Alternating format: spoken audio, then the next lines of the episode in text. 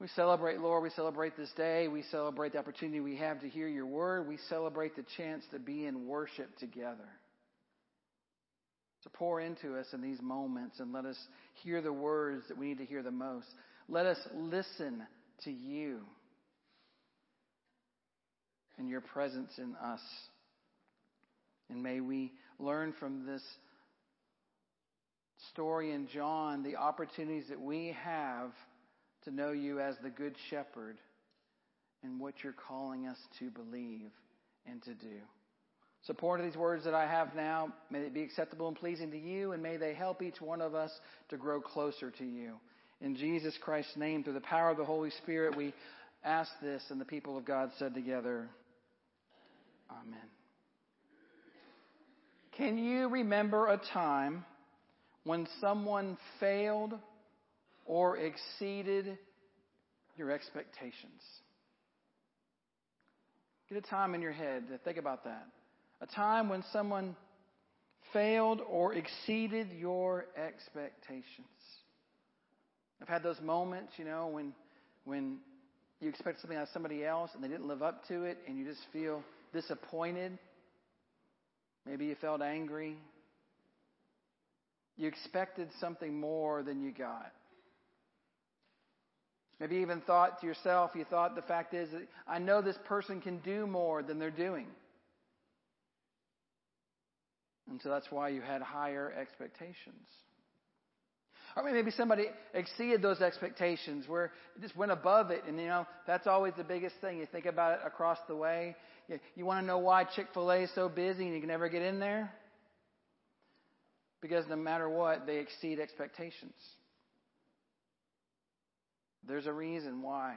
It isn't just the chicken, though sure the chicken's part of it, but they exceeded expectations. Our friends next door, Teriyaki Madness, are going to open up on Wednesday, Thursday. I hope you'll stop by and get to know them. They are part of our community. Chris and Charmy, the owners, have been over here several times, have connected with us. They're doing a, a fundraiser for the Homebound Meals program already. We'll be doing that once a month or something like that, a, a fundraiser. But, but the whole point is they consider us to be neighbors.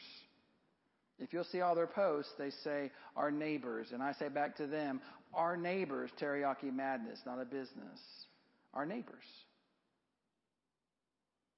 Their job is going to be, and I'm sure they're very aware of that is, whenever a new restaurant opens up, what has to happen? You have to exceed expectations. Otherwise, on Hip Hendersonville and every other group in the world, somebody's whining about the service and everything else and the food and everything else, and before you know it, you're done. If you don't exceed expectations in your business, then you don't really go anywhere. In life, exceeding expectations is what gets you into college. It's what gets you into the first jobs that you have. It's what, it's what gets you into the places you want to go when you exceed expectations because expectations, most people meet those. People that stand out exceed those things. So, exceeding expectations or failing expectations. There were all kinds of expectations about what the Jews about the Messiah and what he would be like when he came. And the incident today from John, from John 10, where we're going to land, verses 22, if you want to follow along. Also, you can use our YouVersion Bible event to follow along on your phone through YouVersion and see all the notes and everything. It takes place on the feast of the dedication or Hanukkah. Jesus has been in Jerusalem since his arrival for the festival of booths in chapter 7 and he's teaching regularly in the temple.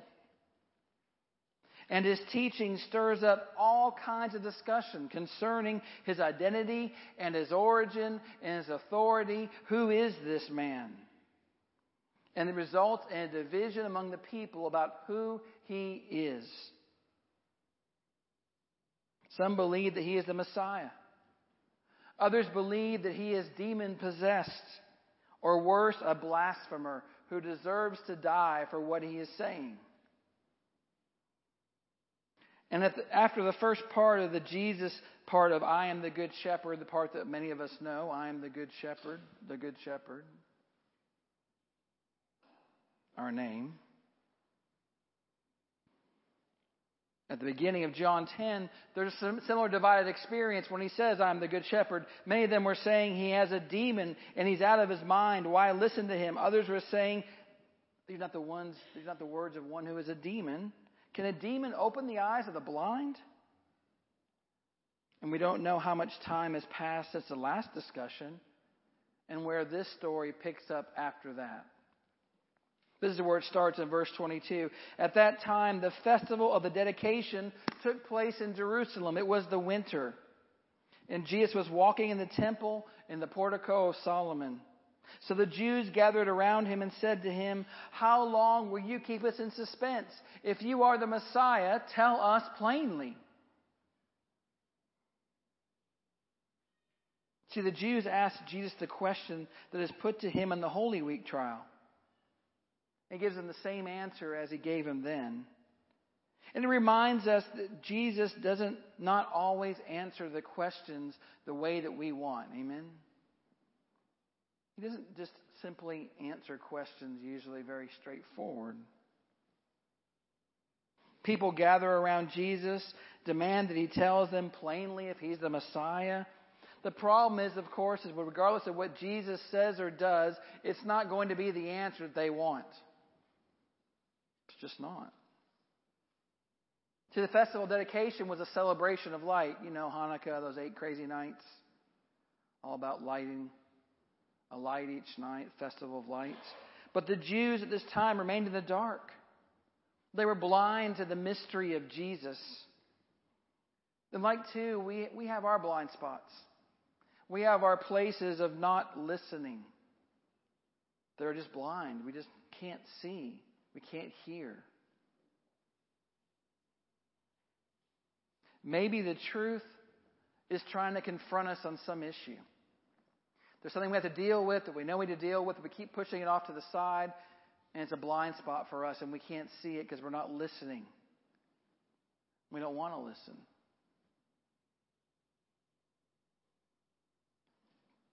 If I close my ears and open my close my eyes and open my ears, I hear Jesus saying, "Listen to me. Listen to me, not all the other voices in your life." Listen to me. It was obvious that Jesus' words and actions failed to meet the expectations of the religious leaders.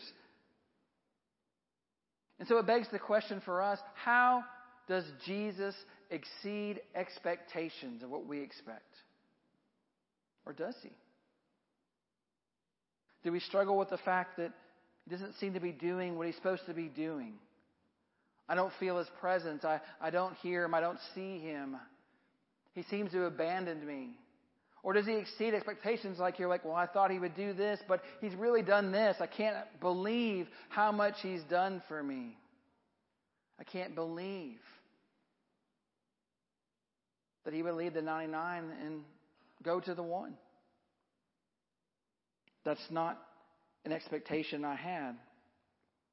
In verse 25, Jesus replies that he's already told them they did not believe. Maybe it appears like it's a mere misunderstanding. They're just not on the same page, miscommunication.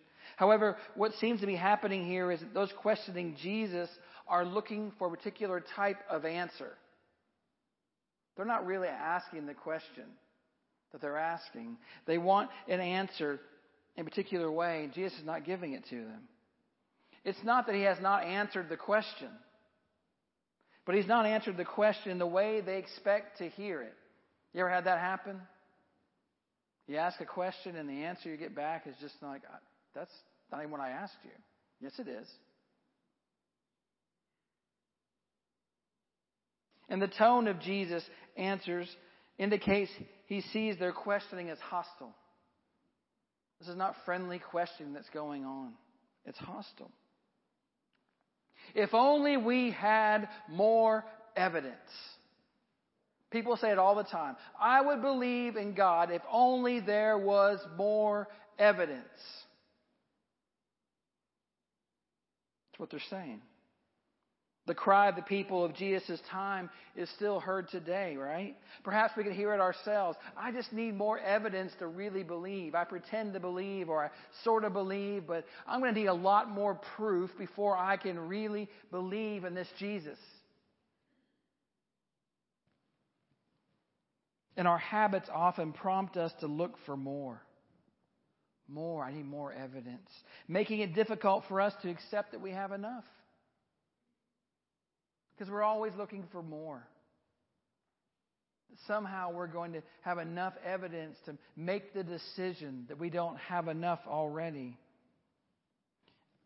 Maybe, maybe if we stop looking for more and we look with the eyes of faith, then one could really see the truth concerning Jesus. If we look to Him instead of more evidence, but really look to Him to listen. The more I claim, the more I search for, the less can I realize how much I have because I'm always looking for more. I'm never here with what I have. It's always more. If you ever noticed, a squirrel never knows when to stop collecting nuts. There is no end. If you go to a tree which a squirrel has put nuts into, the tree, if it's hollow, will be filled all the way to the top. And they'll keep putting nuts in it. There is no end. There's never enough. Because it's instinct. They're created with that instinct. And we can get in that same place where it's never enough. If I'm able to say that what I have is enough, I may be better able to recognize the voice of Jesus. If I find myself saying that I have nothing, maybe because I say that, then I will be filled with the things that really matter. Not be so full that I can't take anything else in because my life is so full of the other stuff besides Jesus. How can Jesus fill us if our life is full of everything else? A glass can only hold so much. Something has to be taken out before the glass can hold more. Is your glass full of Jesus? Is it full of everything else in life? Because that will determine if I'm able to allow God to give me what I need. Because God, you may say, God, I need, I need this. God, I, I need this. But God's like, well, your glass is so full now, I can't do anything. You are so completely covered by everything else in life. There is no place for me to even pour into you because you're so full. Maybe in order to hear Jesus' answer to our questions, we need to let go what we want to hear. Listen to what Jesus is saying. You know how that is? When we ask a question, we want to hear a certain answer. When we don't hear it, then we act like that's not really the answer. That happens a lot with things like when the answer is no. Most of us don't like the answer no for anything. And so we're like, well, did you really say no? Was that really Jesus talking to me? Is that really God? Maybe not. Maybe it wasn't God because God said, God would say no to me about that. This is really important to me. And God would want me to have it, obviously, or be able to do it or whatever. Sometimes the answer is just no. Amen? And you may find out later, later on why the answer is no. You may not. But sometimes we're not listening what the real answer is. Although Jesus' detractors have been told the truth, they did not comprehend. Maybe you have sometimes felt like these people wishing for a plain sight from God, you know, a plain signal. A, well, if God would just appear in the heavens and all of a sudden would just put a lightning bolt right down, I would believe in a minute. Of course you would. So would the rest of the world. It wouldn't require faith. It doesn't require faith.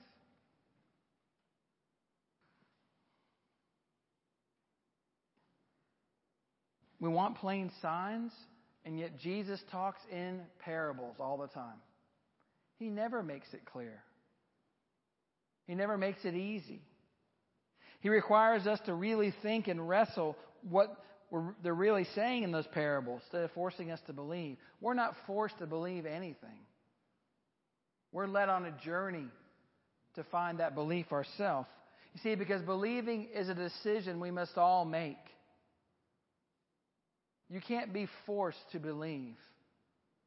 You have to decide to believe. And sometimes we do not believe what we hear because it sounds too good.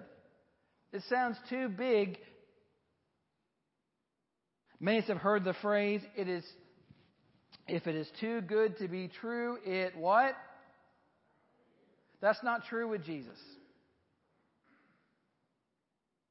It's not true. But yet we all know that phrase because that's how our lives are lived in the earthly world. If it's too good to be true, it probably is. We've been hurt enough times or experienced enough things that makes us feel that way. But that's not how it works in God's community. That's not how it works in God's world. It's not true in God's kingdom with God's promises. But maybe are there things that God's communicated with you you've chosen not to believe? God has told you, but you're like, I just can't believe that. I, I can't believe that's going to happen, or I, it's just too big. I, I don't understand. People all the time will, will, you know, decide that, you know, my life's not really going to amount to anything, or it's going to be, you know, here. And then God has bigger plans for them, and they end up being here. And they can't imagine how they got to here. You don't know what God's plan is for you and how big that plan might be.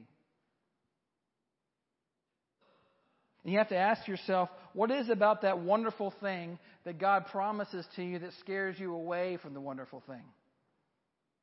That's so wonderful, but it's just like I can't do that. It's just too scary. I can't I cannot go out and do that. There's no way I can do that. It's just too scary. My dream is to do this. I feel like God has called me to do this, but I can't do that. It's just too scary. Jesus also replies, The works that I do in my Father's name testify to me, but you don't believe. All the miraculous signs that he had done, he had healed. The blind man could see. All these things that they had seen him do, and still they didn't believe. Because those questioning Jesus perhaps wanted a yes or a no. We just want a yes or a no. We just want a yes or a no.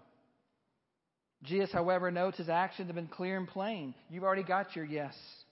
The things that Jesus is able to do come not from human power, but divine power. Anybody in here have the miraculous power to be able to heal the blind? If it was given to you, you'd have it from God. It isn't human, it's of God. Most of us do not have that ability. So that should have been the clue for them. And in this, in this verse, Jesus reminds us that how we behave speaks loudly, or perhaps more loudly than our words even do. I mean, think about it. God and Jesus are also united through Jesus' actions because Jesus was doing what God had sent him to do. The work of Jesus cannot be separated from who he is. The work that we do for God in service to God cannot be separated from who we are.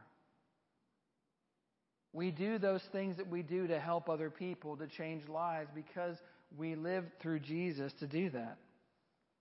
And so the question is what do your works communicate about your identity or discipleship? Do the works that you do in the world, do they really proclaim Jesus? Do they really show glory to God? Or do they bring glory to yourself? Are you the one that's highlighted and lifted up as opposed to God? I was talking to somebody yesterday and, and about um, how they were dealing with something and they were able to get through it and and what they were going through and everything. And in the midst of it it was like people around them were looking at them going i don't know how you do it. And this person said it's not me. It's god through me I couldn't do it without God. The thing I always say all the time, people, is, is I don't know how you live in the world without God being involved in your life. Not even just the hard times, just the normal times. I don't know what my life would look like without God being in it. It's so integrated in everything that I do that it, it, it's a part of everything. I don't know how people how they how they struggle through life, not having any kind of basis of trying to figure out how to make decisions, or what's true, or who to turn to when times get rough.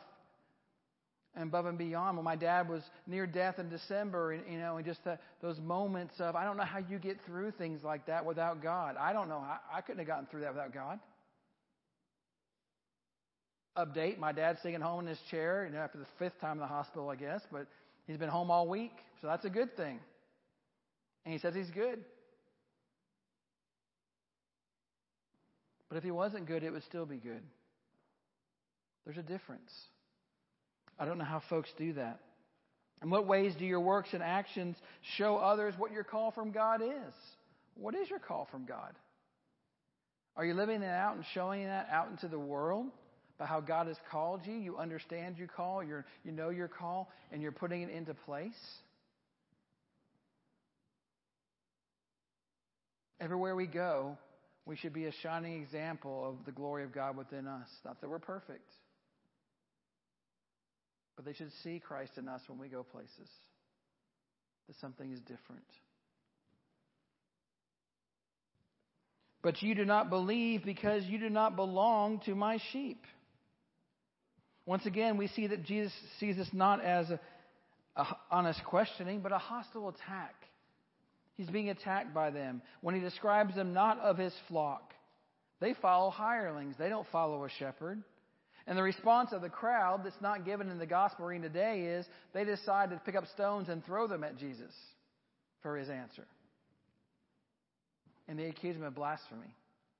That's the behind the scenes part of the story. And this shows that they understand quite well he's making the claim that he was equal with God, and they don't like that answer at all. They're given a chance to be able to say no. And then the verse most of us know probably My sheep hear my voice, I know them, and they follow me. Jesus says his sheep hear his voice, they listen to me. They hear my voice. Sheep hear the voice of the shepherd, and immediately sheep come to the voice of the shepherd. Hopefully, you call your dog, it comes to your voice. Maybe. Perhaps. You call your cat, probably not so much.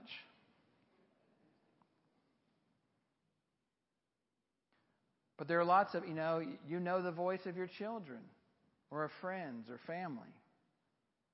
You know, they're distinctive voices that you hear and you can sort them out through a crowd. Because our brain gets attuned that way. That's how it works. And so they hear the shepherd's voice and immediately go after the shepherd. They are the true followers in the image of the shepherd and the sheep, in the words of Jesus. That's what it means to be a true follower. It means to follow the shepherd's voice. And we have to discern the shepherd's voice amidst all the other voices that clamor for our attention in our lives. And there are many other voices. And some of those voices will even say they are from God. And they are legion. There are many many, many competing voices out there telling us what to do. But we not always recognize how contrary they are to the voice of the Good Shepherd. I hear folks say things all the time. I'm like going, you don't really believe that, do you? But they do. God helps those who help themselves. Uh, where's that in Scripture?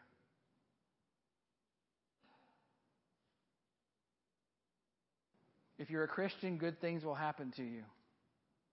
Mm, where's that in Scripture? There are all kinds of things. People say all the time, and I'm like, have you really prayed about this? Have you really studied your Bible about this? Have you really gone to God in discernment to really know what this really means for you? Because those voices are very powerful. There are many voices that tell us how to grow closer to God. They say we have to have a predetermined religious experience, or believe the correct doctrine, or reach a higher level of knowledge or a higher level of morality. And the, the more that we go higher, the closer we'll be to God. None of those things are what Jesus says. That is religion versus faith. Those things are very different. By contrast, the Good Shepherd tells us that everything depends on belonging to Him. Amen? That everything depends on belonging to Him, not what we do. It's who we're with who determines what happens to us and how we are. Never does our status before God depend on how we feel, on having the right experience, on being free of doubt, or what we accomplish in life. That is not how God looks at us. It depends on one thing only that we are known by the Good Shepherd. That's it. And Jesus comes across as being very committed to those he's been given to save. He's very protective. He's very vigilant. That's what a shepherd does. He protects the sheep and keeps them in relationship with himself. He keeps them around him so the sheep are gathered together so they don't wander off once they are there. But if they did wander off, he would go and get them. And he appreciates their being receptive to his voice. They hear my voice and they follow me. That's what he wants from us to hear his voice and to follow him. That's it. And the voice of Jesus is heard in prayer, it's heard in studying his word. It's in gathering in our small groups with other people and listening to God through them. Because sometimes somebody else may speak a word of God to you that you need to hear. But if you're not gathering together with anybody else, you may never hear that word. You may never know that place. It calls us to follow with love, knowing that we're totally safe in following Him. But it isn't the same for everyone. And we have to ask the question to ourselves how do we hear God's voice? How do we hear God's voice?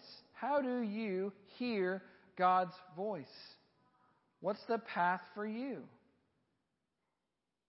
to hear God's voice? How does our belief in God help us to hear God's voice and follow God in the world? What do we believe? And how does that affect how we hear? If we don't believe very much, it probably is really hard to hear God's voice. If we have a strong belief, then that voice might be clearer to be able to hear. How do we, as good shepherds, foster opportunities to worship and worship and in missions and small groups to hear God's voice? Where's the space for that? Where do we allow God's voice to speak and to gather together and to, to go deeper?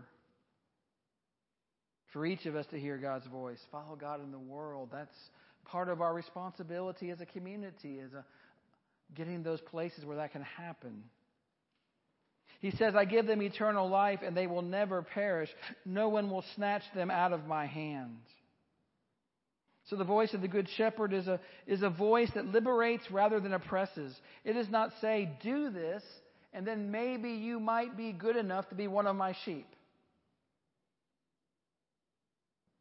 You pass all these tests, jump through all these hoops, then maybe you might be good enough to be one of my sheep. You see, through the life and death and resurrection of Jesus, God has claimed us. Amen? That we belong to God. No one can change that. Just as Jesus trusts that no one can snatch us from his Father's hands. He trusts that nothing can do that.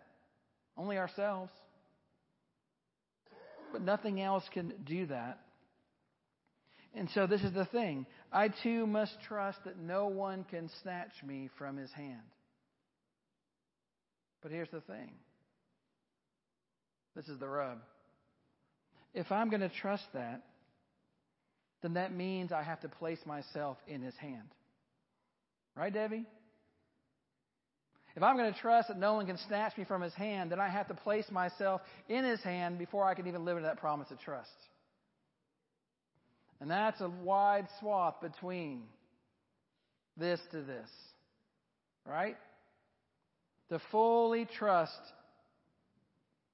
and allow yourself to be in that hand. That's what true discipleship means. Placing my trust in His hand that I cannot be taken away. It doesn't rely on me. But there's a fear with that. There's a fear of loss of who we are. There's a fear of it's not going to work. There's a fear that it's not going to happen the right way.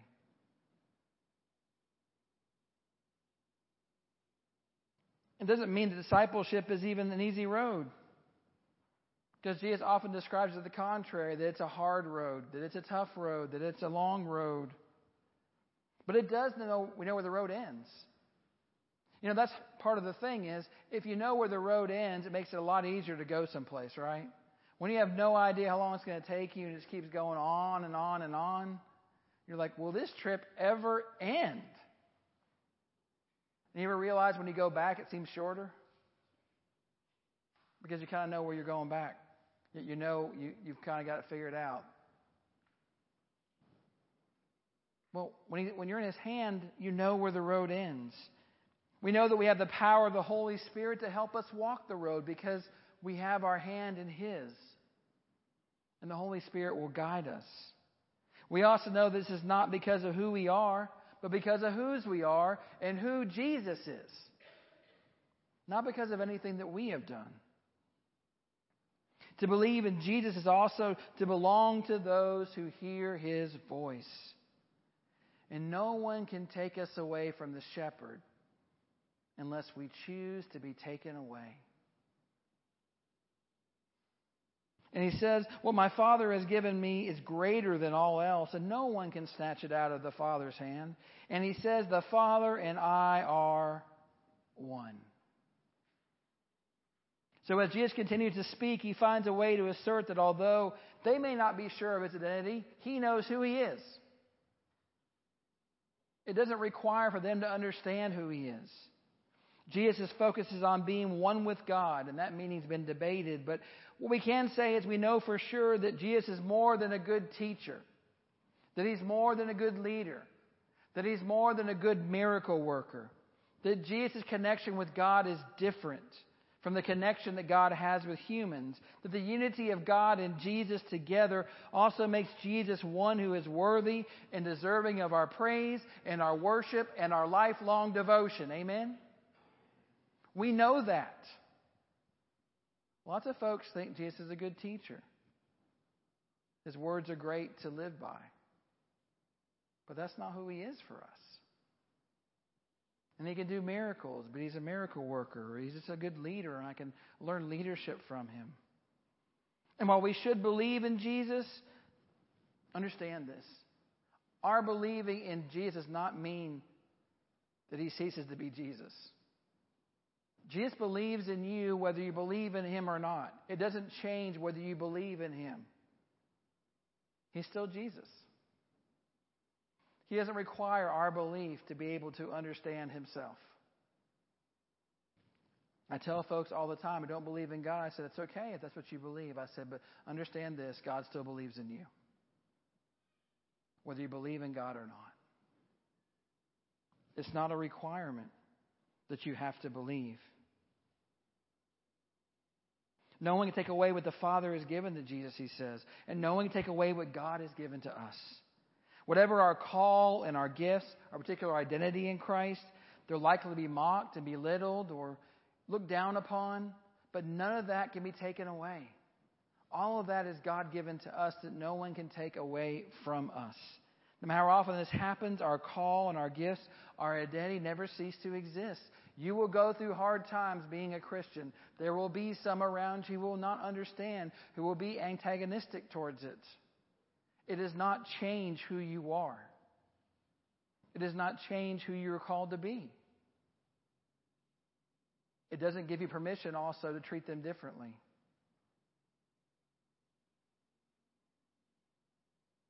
At the heart of this text is the question of Jesus' identity. Who is this man?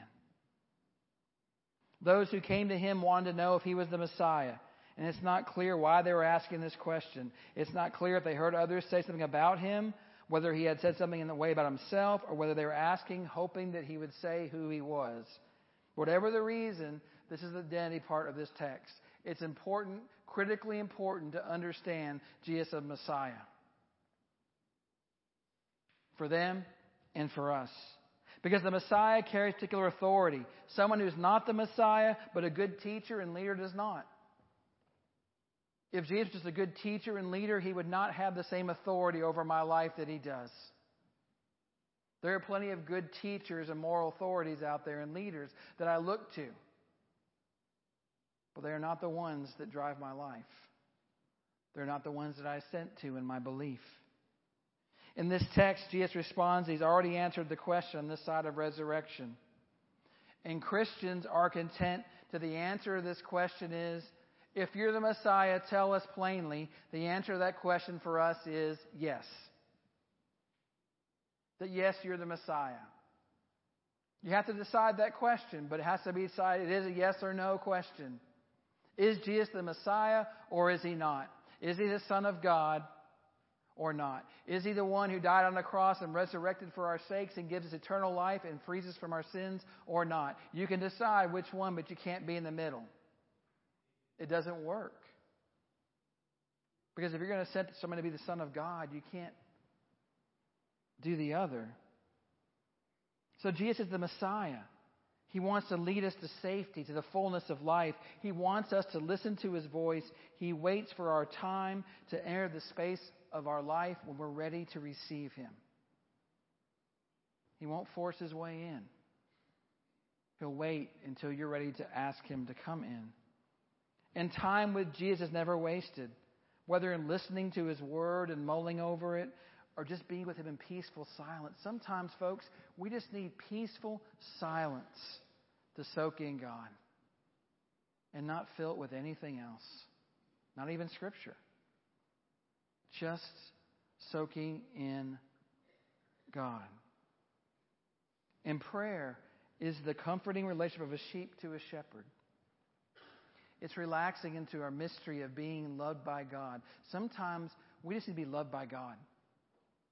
Not do anything, not say anything, but just relax into that mystery of being loved by God. Amen? And so often we don't ever stop to do that. So the two questions I leave with today to close this off is why do you need Jesus? Why do you need Jesus? And the second question is how do you continue to listen to Jesus? How do you do that? How do you continue to listen to Jesus? And if you're not listening already, how are you going to start? Because if you can answer the question is, I really don't know what Jesus is saying to me, then you've really got to start to figure out how it is you're going to be able to hear. Prayer, solitude, scripture, other people, whatever it might be, but something that helps you to be able to listen to Jesus.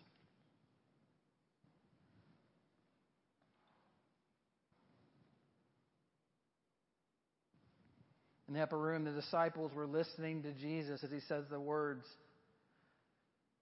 of the Seder meal, the Passover meal. As he gave thanks to his Father in heaven, creator of the heavens and the earth, giver of the fruit of the vine, the bread of the earth. And he broke it and gave it to them. And he, and he said to them, He said, This is my body, which is given for you. Do this in remembrance of me. Every time that you eat it, remember. Remember that I love you. When supper was over, he took the cup, and it's the fourth cup of redemption that he lifted up from the Passover meal. The redemption for sins, the redemption of the world, the redemption of each one of us, that the lost sheep would be found and given new life. And he would bring that new life, and he would pour out his own as the shepherd to save the sheep.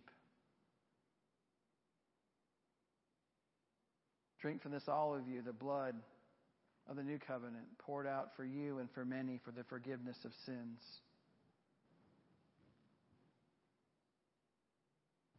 So I invite you to this table and to these altar rails this morning to think about what it means to listen. To spend perhaps a moment just saying, Lord, speak to me. I'm ready to listen. Or, Lord, help me to figure out how I need to listen to you the most. As you receive, know His love and His presence. And know He is the Good Shepherd who gathers the sheep. Let those who are serving come forward to serve as we pray. Gracious God, may this bread and this juice be for us the reminders of the great love that you had for each one of us. How you gathered those who were lost and the least and the last and poured out your life for them as well as those that were found. May we know your spirit and presence through these the simple bread and the simple juice this morning. To pour out your Holy Spirit on them now and on us. May they be for us the reminders of your great love. In Jesus Christ's name we pray. And the people of God said together, Amen.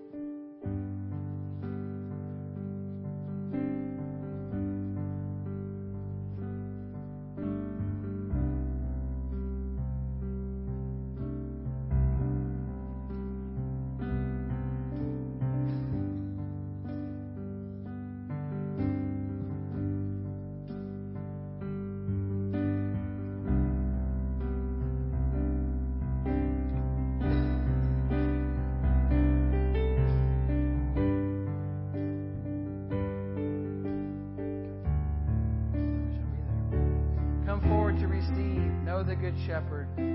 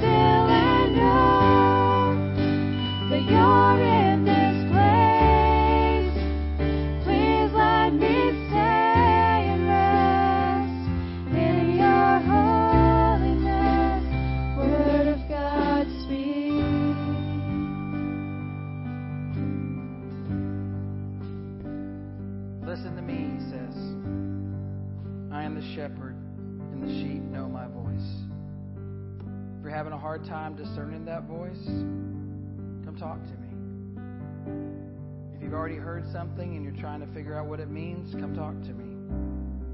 Pray to God. Say, please help me understand this. Talk to your friends. Talk to your spiritual advisors around you, people who know, who listen. Let them pray about it too. If you've never heard his voice before, listen for it. He's waiting for you. He's waiting to bring you into the sheepfold together and be. Let him speak to you and listen to him. Amen. Go with open hearts and